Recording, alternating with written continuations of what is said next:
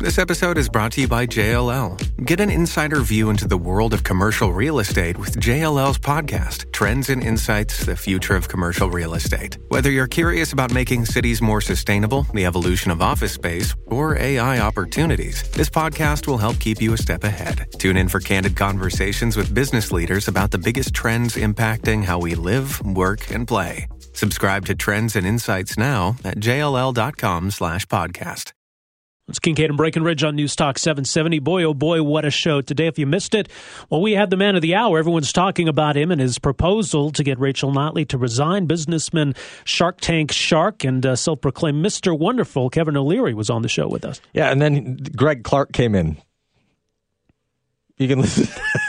After that, we, then we interviewed Alberta Party leader Greg Clark. You can listen to Kincaid and Breckenridge weekday mornings, 9.30 to 12.30 on News Talk 770 is your place for opinion and talk in Calgary. Kincaid and Breckenridge on News Talk 770.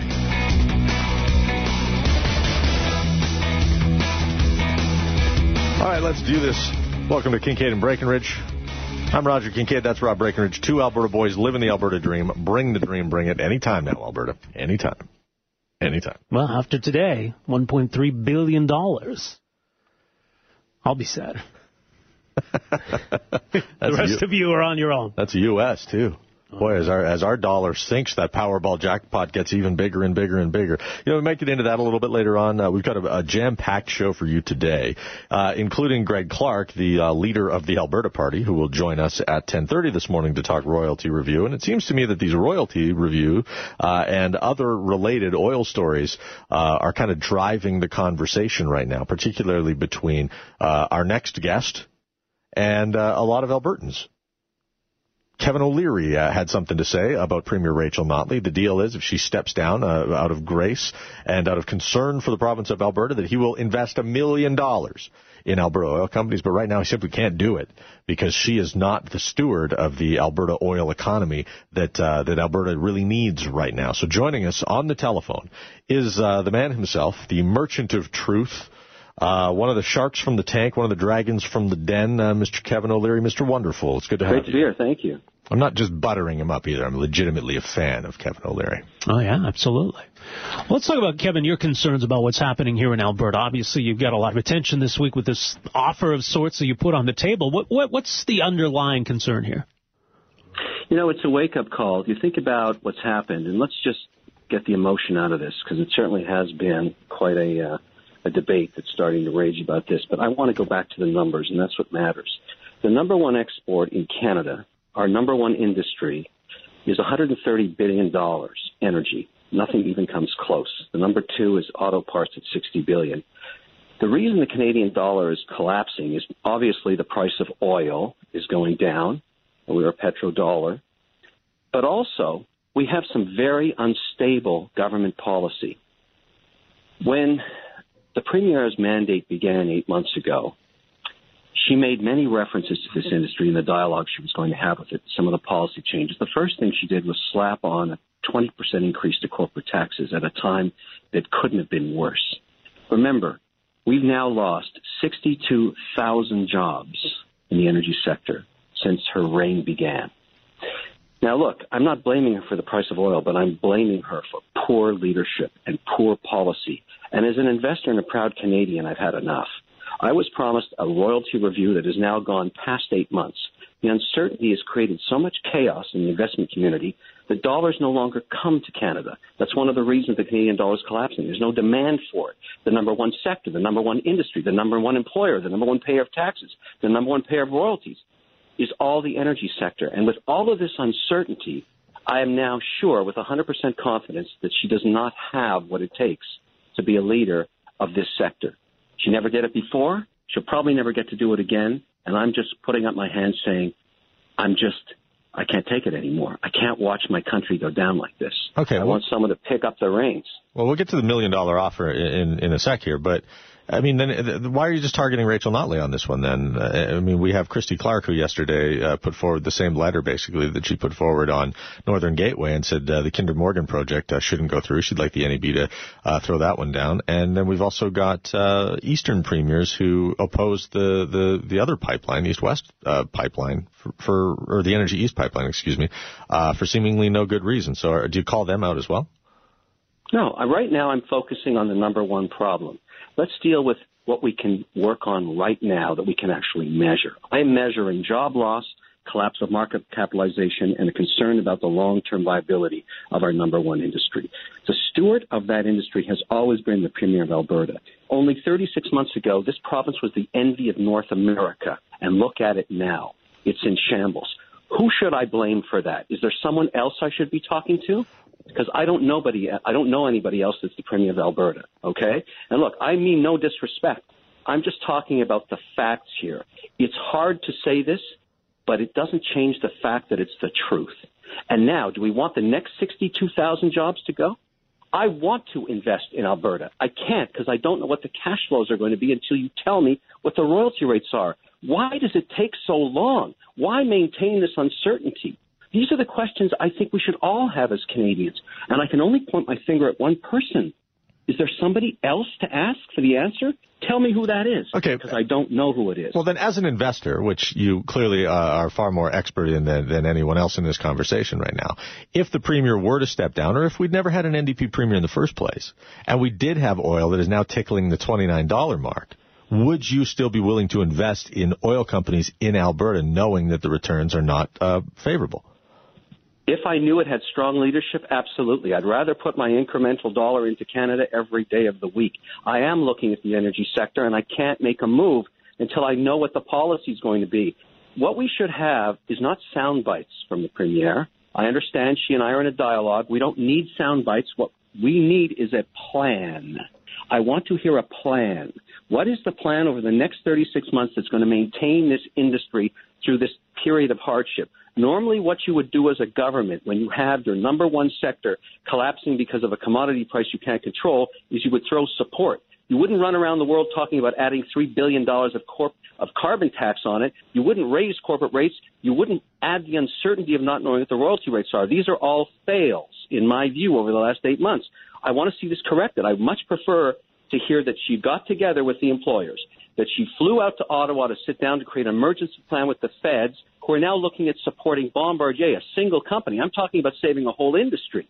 What's the plan? I'm a Canadian with my hand up saying, show me a plan. If you don't have one, step aside and let someone else do it. That's my message. Sorry if it sounds harsh. It's still the truth. It'd be hard to deny, obviously. I, I think we're in agreement here that, that the royalty review and the, the delay in, in finalizing that review has created a lot of uncertainty. Does that all go away then by the end of this month when they put forward that review and they put forward their plan, or do you still need to see what, what's in that plan? Of course, I need to see what's in that plan. I need to have. I need to know what the deal is. The way the, the a sector like this works is my million dollars is nothing. It's symbolic. There's billions behind it waiting to find out what this industry is going to look like, what returns it can provide, what are the risks we're going to take. But it's something special for us as Canadians. When you look at the numbers and you see how many people are employed and how much it's tied to the ongoing success of our country, it has to have a special elated place higher than any other industry. It has to have support from every level of government. And I don't see that. And in order to get that, you need a very strong leader, totally committed to this sector, committed to every single job in there, to every Calgarian and every Albertan that works there and their family works there. You know, by now, with 62,000 jobs lost, you know somebody that's lost their job. Every family in Alberta knows somebody that's lost their job. And in a few more months, another 10,000 jobs will be gone. I'm alarmed. I'm concerned. And I watch the Canadian dollar from afar collapsing, and I know why that's happening. I want to see it fixed. I don't think this is a horrible message. If it creates a national dialogue about Alberta and, and government policy there, and I'm agnostic to party, I don't care what party. I'm talking about what it takes to be a leader in a time of crisis. And I don't see that leadership, and I'm concerned. Okay, here's part of the problem, though. When, when you put that offer on the table and you look as make it look as though this this money's contingent on a certain politician resigning, you saw Notley's. I'm sure saw Notley's response to it yesterday. It seems out here, Kevin, that you're playing into her hands. This is creating sympathy for Rachel Notley, uh, and do you worry then that that you've created uh, the the opposite of of what you're trying to accomplish here? No, no. I hope we're getting into a dialogue about what's happening in Alberta, not only in Alberta, but across Canada. I think it's very important. You know, if, if this controversy started by a million dollar offer and it ends up in accelerating their decision to bring out royalty rates, to understand what the policy is going to be, to actually call out to the feds for some sort of a program to support this industry, then my work is well done. That's the way I look at it. I'm not trying to make friends, okay? I'm trying to protect the most important asset we have in this country. You in Alberta are the stewards of the most important industry in Canada by every single measure, economic, socially, you know, energy is so important to us. It always has been. And, and I'm frustrated. I'm watching this, this horror movie every day and I'm saying to myself, does no one else think the way I do? Then I'll call out. I'll call out for some sanity. I don't see it. I really, really need to see a really strong plan that I can look at as an investor, call other investors behind me to support, and get people back in industry and saving these jobs. These are really important people. We can't lose them. They have to stay in this industry. We have to stay very viable. We don't have a new industry that replaces 130 billion a year in sales. We don't have anything near that. That's why this is a crisis, and I think we have the wrong leader. That's all I'm saying. Okay, now, fair enough. But there are a lot of people listening to this interview right now saying, let's say Kevin O'Leary gets his way, Rachel Notley steps down then what happens next? Now, you, I guess contingent upon this million dollar offer that's symbolic would also be the rest of the NDP caucus stepping down so we could have a by election and change the government. Or are you suggesting that there are individuals in the NDP caucus who could lead this province in the effective means that you suggest? I think if the NDP caucus petitioned the oil industry, they could take a leader, someone who has been a business leader that's made payroll in the province of Alberta, that knows a lot about this industry and what it takes to go through the next three years of very low oil prices and bring them and make them the leader. You know, you think about this, there's no other important issue in Alberta other than those jobs in this industry. Well, democracy is pretty important. Number, I would say that's a pretty important course, issue. But I'm not asking. I'm not asking to breach the democratic system. I'm I think you are. I'm asking her to step down in good grace. No, no, but it's but it's it's a replacement. We're already past that. So we've we've taken the hypothetical that she steps down in good grace, and now we've got the NDP caucus. They're going to select a business leader and say it's you know it's not up to the party now to choose somebody. We have to go find somebody who can steward this province, and then plant that person in a by election. Hope that person wins the by election, so that that person can then be deemed the leader of the province you know, there's another way to do this. She simply steps aside. She maintains the leadership if you want to get away from these mechanics and brings someone in as her number one consultant to actually make policy and deal with the federal government. I don't really care what the mechanics are, but I want to know who else can run the show there. Right. Because this leader doesn't do it for me. So, and the Albertan people have to make this decision themselves. I'm just pointing out the obvious. Right. But how this does this all bad, correct the friend. dollar? It's it's terrible. It's awful, and it's awful in so many respects. I mean, we're planning to talk on this program, Kevin, about the rising cost of food, and it's due in large part to the fact that our dollar has shed some 70% of its value. Now cauliflower costs $7 if it didn't taste as bad enough when it cost $3. But the point is, is that oh, like right next door to us, we've got Brad Wall, who is probably a tremendous steward of the Saskatchewan oil industry. There's some 15%, I believe, of the oil production in this country, so smaller in magnitude than Alberta, but yet his stewardship of the industry has not been able to buoy the Canadian dollar or the price of oil. So, so how does this impact our petrodollar positively? The amount of dollar that goes into his province, versus, which is what versus what goes into yours, is materially different. There is no capex larger than what's happening in Alberta regarding yeah. the energy industry. So here's what you do. If you want to support the dollar and your industry, you make it so attractive for investors like me that have the option to invest globally that every incremental dollar I want to spend on energy goes to Calgary, goes to Alberta, goes to the companies in Canada. You give me policy that's going to be so attractive that I want my Swiss franc my euro, my American dollar to come in, buy Canadian dollars to invest in Canadian energy industries. Doesn't that make sense? It's that simple. You don't tell me that you're going to add $3 billion of carbon taxes in the next three years. You don't run around the world saying we're going to change Calgary to be green. I would love all that to happen. But right now we're trying to save the, the entire industry and all those jobs. So we have to have something immediate that turns the tide of this negative sentiment that we've got globally. What I'm telling you is true. You have to travel with me to New York and Zurich and Geneva and London and listen to what people are saying about what we're doing in Alberta. It's just chaos and confusion. So they don't try and understand it anymore. They just go spend their money somewhere else. We have to fix that. We have to give very simple mandates that people understand as investors to why the most attractive place to invest on earth in energy is Canada, but more specifically Alberta. And I'm not even born in Alberta, and I'm telling you this because I care that much. Well, look, and, there are people here that, that, are saying the same thing, as you're well aware, Kevin. I mean, there, there are political parties, there are organizations, grassroots organizations that are all trying to get this message out, all trying to, to push the government in the right direction or, or perhaps working to unseating this government in, in the next election.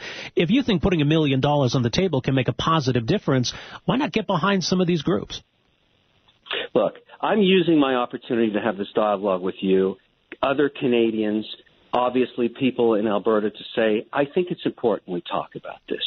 There is a path to get out of this mess. I'm just no longer sure that who you've elected is the right leader. I'm sorry.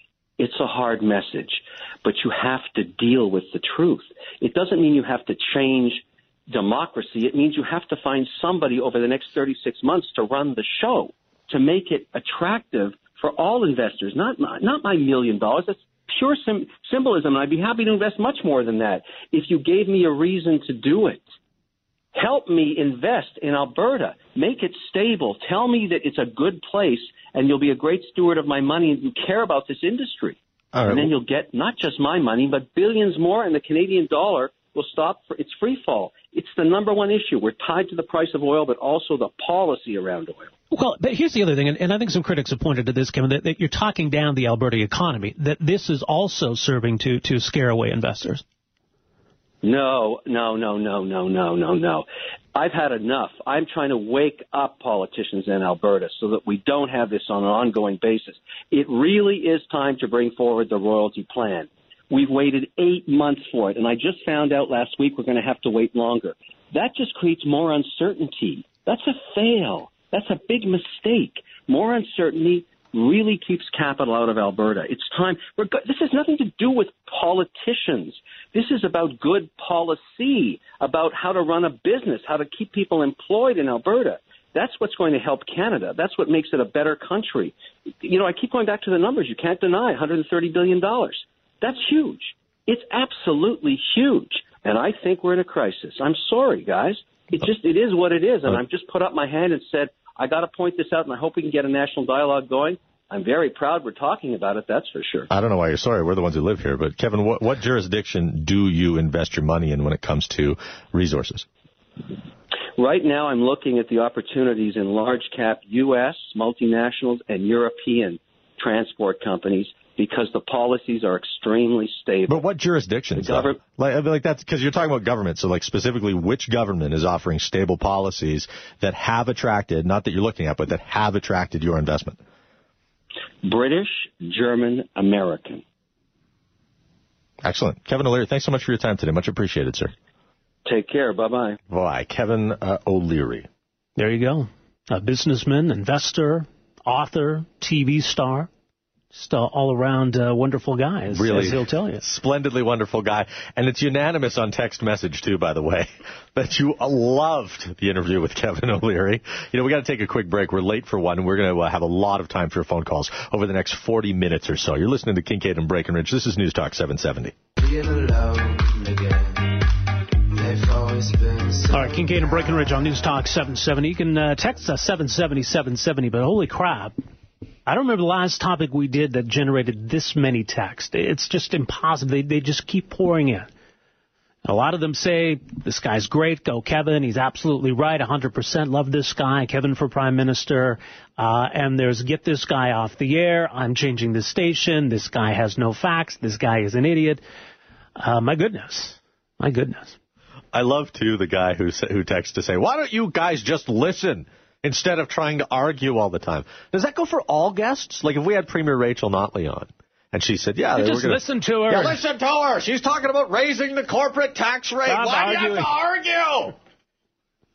Probably not. Well, the Oh, same guy yeah. who says the only good socialist is a dead socialist. Yeah, same person. Um, that's the level of discourse. Okay, I think we can do better than that. You know, we can do way better than that. And you got to check yourself. Like really, before you send the text, check yourself. Would you would you appreciate the same sentiment on the other side? So, like for example, and I don't know how this happened, but some guy yesterday was was emailing us or Facebook messaging us, and on his Facebook profile, his avatar was that of Augusto Pinochet. And I thought to myself, how are we supposed to take this guy seriously? If he's holding Pinochet up as, oh, now there was a good conservative. Yeah, no kidding. Okay, well, listen, we're right up against the top of the hour, but if you're on the phone line, stay there because we're going to get right to the phones after the 10 o'clock news. Darwin, Allen, uh, hang on. We're going to get to your calls, 974-8255. We'll try to read some more of these texts as well, 770, 770, and they're still, they're still pouring in. So a lot of reaction to this. Now, I mean, I think a lot of people agree with the sentiment, and I agreed with a lot of what Kevin O'Leary said. I mean, the people that think we are arguing with them or too indoctrinated to listen to him, I think he made a lot of good points. It just to me, the, the big hang up for me is this this one million dollar if she resigns. That I, I think is, is tantamount to a bribe. You know, you're you're usurping uh, democracy, and I was uncomfortable with that. Anyway, we'll see what people think. Yeah, I got, I got some th- thoughts to share on it as well. We're definitely right up against uh, the news to 10 o'clock, which we'll break for right now. Your phone calls afterwards, 974-8255. It's Kincaid and Breckenridge on News Talk 770. All right, welcome back, Kincaid and Breckenridge on News Talk 770. I'm Rob. That's Roger. Uh, this next conversation, I think, is going to kind of pick up where the last one left off. There's uh, obviously concern about where things stand in Alberta uh, regarding the, the energy sector. A lot of jobs lost, a lot of uncertainty going forward, and a lot of people pointed to the government and saying, you know, what's your plan? Show us your plan. Why, why is this royalty review taking so long? What's it going to mean for the sector going forward? You know, it's not just Kevin O'Leary who wants to know that. I mean, a lot of people want to know that. And once we see something, I guess we'll be able to have that conversation. But there is the need, I think, for, for others who might disagree with, with the government's approach to come to the table with their own ideas and their own solutions and say, you know what, this is where I think we need to go, and this is why I think the government's on, on the wrong track. So let's let's find Roger someone willing to do that. Can we? Is there, is there anyone in the room who has some ideas in this regard? Let's talk to Greg Clark, the uh, leader of the Alberta Party, MLA for uh, Calgary Elbow. Good to have you back in the studio, Greg. Hi guys, good to be here. You you are here frequently, and we thank you very much for uh, for your time. It's sometimes difficult to get party leaders on, uh, not you. Um, okay, so where are we at then? I mean, uh, tell us uh, tell us the Alberta Party's uh, opinion of the royalty review delay now. Well, I, I well, it, it, it's created huge uncertainty right from the very start, and I think uh, the original plan was to get it done by the end of last year. Uh, and there's no question that the uncertainty created by the royalty review in itself parked some capital on the sidelines. Uh, and now price had a huge part to do with why we haven't seen a lot of investment in oil and gas. But there's a, a, a company in Saskatchewan attracted nearly 150 million dollars of investment capital for oil and gas uh, as recently as last week. Uh, and uh, there's a stable regime in Saskatchewan. Those investors know what they're going to get, uh, and that same can't be said in Alberta. So I'd like to see that royalty panel report uh, uh, released as soon as possible, and I'd like to see the government's action plan on that to create that stability that we need to get some investment flowing back into oil and gas. Why, wh- what's the reason for the delay? Do we know? Boy, I have no idea. Uh, I, I can't help but wonder if there's not some differences of opinion even within the ND cabinet itself, and I wonder if maybe they don't like what they've seen from the uh, the panel. I think you look at the, who's on that panel. They're pretty capable people, all four of them. I think they're going to bring forward a balanced plan that isn't going to spike royalties in Alberta. They understand all the different ways that Albertans benefit from oil and gas. It's not just royalties. It's the corporate taxes that are paid. It's the property taxes that are paid, especially in rural Alberta where the production happens. Uh, it's uh, land sales and leases. It's uh, all the personal income tax that gets paid by the people who work directly and indirectly. It's all that activity. So if if you constrain that activity, that investment, we as Albertans don't benefit, and the benefits we get from that are health and education and infrastructure. So I, I do wonder if there's a, if there's a difference of opinion there. Okay. Uh, you brought up Saskatchewan. You talked about $150 million investment in uh, in that province, uh, in part because they have a more stable regime right now. Um, but are, are we still seeing layoffs in Saskatchewan? Uh, sure. I mean, thirty dollar oil uh, that's going to have a big impact. There's there's no doubt. Uh, the energy industry around the world is taking hits, um, but there's still some money flowing into that sector. There are people who say uh, make a, a you know private sector investors who say, you know what, oil is probably not going to be thirty bucks forever. Uh, we're going to take a long term view here, and we're going to continue to invest in in energy production. But they're going to do that in a way where they can predict what their returns will be where there's not a, a uncertainty of what royalty rates will be down the road. Uh, that's the problem that we have right now in Alberta, which is why it's so important to get that report out there so uh, investors can make decisions and, and start to think about investing back in Alberta. So you think we need some some incentives though? And that's part of what this plan talks about. Yeah, my, my plan, we, we called it sustaining prosperity because uh, the energy industry in Alberta, the oil and gas industry, has created tremendous prosperity for our province, as we well know. And I think it can and should continue to create tremendous prosperity for us. As long as the world wants to use oil and gas in some form or fashion, Alberta ought to be a big part of where they get it from. And we shouldn't be ashamed of that. We should be proud of what we've we've we've uh, developed in this province. And as long as we can continue to responsibly develop oil and gas, uh, I think we ought to be a, a big supplier. Uh, Saskatchewan has an incentive program uh, that has royalty rates half of what Alberta's are uh, for new wells drilled. Alberta has an incentive program that lasts for 12 months and then kicks into a higher royalty. Saskatchewan's based on a volume of production. So I'd like to see us cut our incentive uh, rate in half, uh, make it more of a volume based so producers can optimize those wells and not pick a, an artificial moment in time to uh, produce their well. Uh, and uh, that I think is going to help uh, get people back to work, get drilling rigs operating, uh, and that in itself generates economic activity, which generates tax revenue and benefit to Alberta. Well, it's kind of funny because it, you know, it, it, sounded like you might be describing breweries there in, in, Alberta because we had a similar thing go on. And as we know, we've talked to some of our friends like Graham Sherman at Toolshed who said, look, they changed some policies this government did that made it much easier for breweries to make a go of it, uh, small, medium, and large size. But uh, let's get into the specifics here. And I know you touched on this, uh, the, the fact that Saskatchewan has 50% of the new well rate that new well royalty rate rather that Alberta does we were very critical of uh, Mr. O'Leary, who was on, uh, in that he did not articulate a blueprint. So clearly, that is one fundamental uh, I guess, brick in the wall of this blueprint. Can you get into more detail about certain policy steps this NDP government could take that could stimulate that investment and create jobs? Yeah, that drilling incentive is one. I think we need to look at what we're really good at in Alberta. We've got some strategic uh, geological formations in the Duvernay and the Montney uh, shale. Uh, already there's a lot of activity up there, but if we change those royalties to work the same way that oil sands royalties do, in that you have a very low royalty rate until you recapture your initial capital expenditure, these are long life assets and also long, uh, requiring a large amount of capital investment up front. Uh, that's really done uh, wonders to get the oil sands going. Uh, I think that we can take that approach. That also allows Albertans over time to have more of an annuity, steady stream of royalties once those projects reach payout.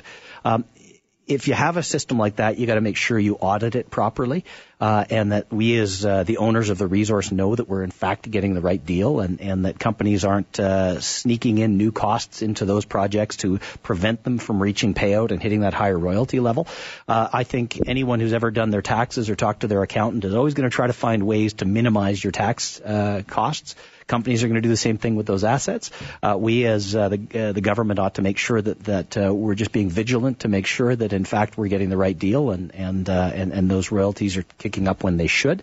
Uh, but really, it's about saying that we want to create a frame in Alberta where it's attractive for oil and gas investors, private investors, to develop the resources that we as Albertans own the other thing that's really important here, it's an opportunity in this royalty review to, to inform Albertans about all of the ways that the oil and gas industry benefits Alberta, but also how investment decisions get made. It's really easy to have a one line sentence in a political brochure saying we're going to get our fair share.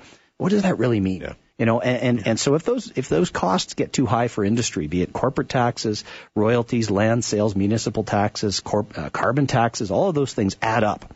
And eventually investors say, you know what, there may be some resources in Alberta, but I'm going to get a better return somewhere else. And if they're not investing in Alberta, there's no activity, uh, and we don't benefit from those resources. But what about the way we collect royalties? I mean, people understand royalties as, you know, us getting a cut of the action. But the way in which we calculate it, the way we collect these, because this, this plan talks about changing the way we do that to more of a cash flow system. Explain what that means. So in the oil sands, uh, your original capital cost, uh, let's say it costs five billion dollars to build an oil sands project. You pay a low one between one and nine percent royalty rate, depending on price, for the first five billion dollars of uh, uh money you earn as part of that project plus I think it's a 6% cost of capital over and above the original, say, 5 billion. It's already confusing. Continue. Yeah. so let's just keep it $5 billion. And once it, once you get to 5 billion and one, your royalty rate kicks up to being 20, between 25 and 40%, depending on price. And so when I talk about that magical payout point, uh, companies will try to put as much into that original capital cost as they can to keep their royalties low, and, and I think any of us would try to do that as well. Sure. So we need to make sure that we've got clear rules and that it's properly audited. Um, part of the problem in the past has been that price uh, cost overruns uh, keep them from hitting payout. Uh, but that's really what we're talking about. That allows us as Albertans to share some of the risk, but also share in the benefit over time because those 25 to 40 percent uh, royalty rates last a really long time. Uh, and and that's a real benefit to the province. But but of course, there's benefit as the project is getting built. Know, all the jobs that are created, the taxes that are paid from that, all the uh, spin-offs for people who run hotels and motels and water trucks and all sorts of different things. Uh, that that's a real benefit to the province. So if we look at it as almost a, a manufacturing kind of idea, uh, we're going to create a, a long tail of, of revenue for the province, and that's a good thing. Uh, we got to take a break, Greg. We'll, uh, we'll ask you to stand by, please, and we'll come right back after this. It's Kingkade and Breakenridge. This is News Talk 770. All right, welcome back. I'm Roger. That's Rob. We do this show called Kingkade and Breakenridge. We also do a podcast, which you can get at roroshow.com and on iTunes as well. Our guest in studio is Greg Clark, leader of the Alberta Party.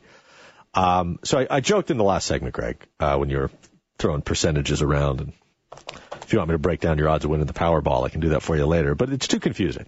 And, and I think that when we go undertake this royalty review thing, there's a lot of headlines about it. We do talk radio segments about it. Uh, to be quite frank with you, I still don't have a bloody clue. Like, I couldn't explain the royalty regime to people and how we collect money. Is it too complicated? Is it so complex uh, that it not only confuses Albertans, but it also discourages investment? I'm not sure it discourages investment. Uh, I, I, think that there is some over, a lot of overhead that's uh, that's created uh, from the way the system works. At the same time, we have a very complicated geology in Alberta, and and in a lot of ways it makes it it it when you actually peel back the onion, it actually does make some sense that it works the way it does. In the same way, the tax code is incredibly complex. Yeah. Uh, and, and so I do think there's an opportunity there to simplify that as well. One of the things I've suggested is that the, the province, uh, the provincial government issue what I'm calling a resource owner's report once a year that, that quantifies, look, here's how much we got from royalties. Here's the jobs that were created by oil and gas. Here's the spin-off jobs that were created as a result of that. Here's the environmental uh, record and, and here's the social performance, good and bad. Put it all in one place.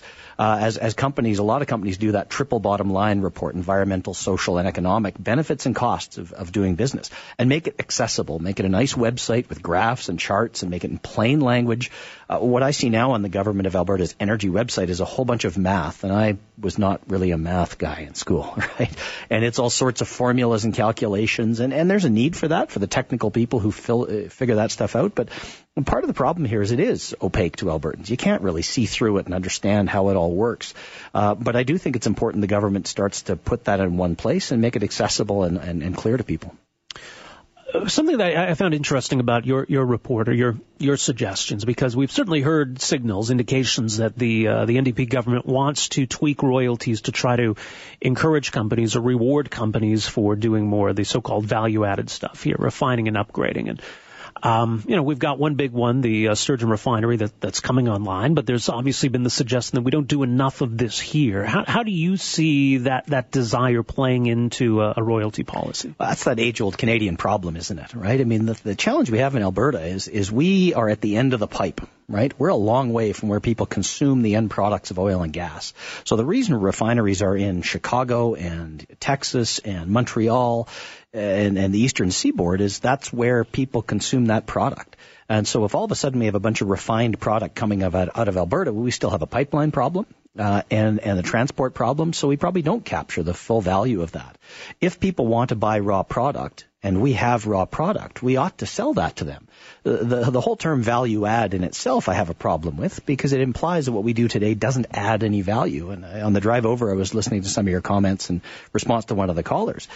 If refineries or upgrading made sense in Alberta, the private sector would do it. I mean, Suncor's tried to build the Voyageur upgrader twice, and it became yeah. economic, uneconomic both times. Uh, so, at what point do we as Albertans say, no, no, we're willing, it's okay, use my tax dollars to subsidize these giant projects? Um, that's a huge risk, and that's my big concern with the Northwest upgrader. Uh, what exactly is the risk that, uh, that that Albertan taxpayers are at here? And there's there's speculation. It could be a billion dollars a year that it could cost us for the next 30 years. Others will say, no, no, no. we're going to make 500 million a year. Well, I don't know. That's what I've asked the Auditor General to do: is to look in all of those actual risks, quantify those risks, put them in black and white for Albertans, so we truly understand in an objective and neutral way what are our risks on that project. So what I'm okay with is perhaps some tax incentives to to say we might want to head in this direction um, especially on things like petrochemical. In Alberta, we have a huge surplus of natural gas, a huge surplus of propane. Uh, those are feedstocks for uh, for polypropylene and all kinds of different plastics and all sorts of stuff. There may be a case for us to do that, and some companies are starting to do that in and around Edmonton. Uh, but I want to be really careful about the government getting directly involved in picking winners and losers because that almost never works. So we got right now we, we've got what's known as the the BRIK program, bitumen royalties in kind which is a way that, that the Alberta government essentially becomes a partner in these kinds of projects. But but even that's complex. It is complex, and that, look, I mean, it's it's we're either ta- so what that means is instead of taking money for royalties, we take bitumen, and then we, as as as the government of Alberta, on the behalf of all Albertans, could do something with it. It's the same thing, you know. Are, are, are we uh, really the government is saying we know better? So instead of investing those dollars in healthcare and education and roads and bridges, we're going to invest that in some sort of value add. Now they may partner with the private sector, which perhaps mitigates the risk a little bit, but they tried that with Novatel, with with Gainers meatpacking plant, with a dozen other examples in the in the Getty era in particular. So it's a very slippery slope we start going down. Uh, Alberta, if it's an attractive place for private investment to build facilities and the economic model makes sense, then it's going to happen. So keep tax rates reasonable, have a highly educated and highly skilled workforce. Those are the kinds of things that are going to drive economic activity of all kinds in Alberta. One thing about the royalty review, the, the, the whole process of having a royalty review that uh, it kind of baffles me from time to time is like, if you were operating a business, aren't you constantly reviewing your revenue practices so that you are always looking at your balance sheet, always looking at your, your red and black ink and going, we need to adjust here and there. The marketplace is changing. We need to be nimble.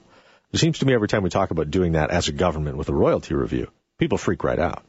And is the problem that we don't have it in place where we're actually doing a royalty review very regularly, maybe every six months to 12 months, looking at the market and saying, we've got to make adjustments to incentivize business to keep producing. The, the, the, challenge is the predictability of the royalty regime for long life investment decisions. So if you don't know uh, five years, 10 years, 15 years from now, whether your royalties are going to go up or down or left or right, who knows? It's very difficult to make an investment decision. Uh, if there's instability, that's not good. But I do agree with your point that I think we should always be monitoring the overall fiscal structure of Alberta all of the costs and, and benefits of the province, royalties being one, but corporate tax being another. Uh, the world around us is changing pretty quickly, as we see from a $30 barrel of oil. Uh, what, what, what, what are the impacts of that change going to be? So I think Alberta's got to decide, do we want to be in the energy game or not? My answer to that is absolutely yes. In a world that's trying to burn less oil or at least, at the very least, emit less carbon or greenhouse gas emissions, should we be trying to be in this industry still? Now, my answer to that is yes, we should, but we need to make sure that the uh, structure exists where that can happen. I think there's nowhere in the world that's better suited to Alberta uh, than Alberta to create green technologies to reduce carbon footprint of oil and gas, uh, to allow us uh, to continue to be a part of that, and also to diversify our economy, pivoting off of something we already do really well. Just quickly, in, in the, the minute we have remaining here, Greg, the uh, education minister is just announcing a new policy creating safer spaces, guidelines for safe spaces in school regarding sexual orientation and, and gender identity. And I know it's similar to a motion you'd put forward last year. So are, are they on the right track here? Uh, they are. I haven't seen the announcement yet, but if it's what I think it is, uh, it really is implementing Bill 10, right, which allows uh, students to request a, a, gay straight alliance in, in class, uh, and they can go deeper than that in terms of uh, respect in schools. Uh, there have been some problems with certain school boards, the Edmonton Catholic Board in particular, but others uh, that have been very hesitant to pass appropriate policies. So I called on the Minister of Education to give school boards until March 31st of this year to make uh, their own appropriate policy, and if they can't come up with one, then he'll impose one on them. Uh, I hope that's what he's announcing today. That's exactly what I'd asked for, and, and if he does, I think it's great for, for students and staff all around the province. Greg Clark, our time is up. Thanks so much for being here today. Thanks, guys. Anytime. All right, that's Greg Clark, leader of the Alberta Party, MLA for Calgary Elbow. We'll be right back after this.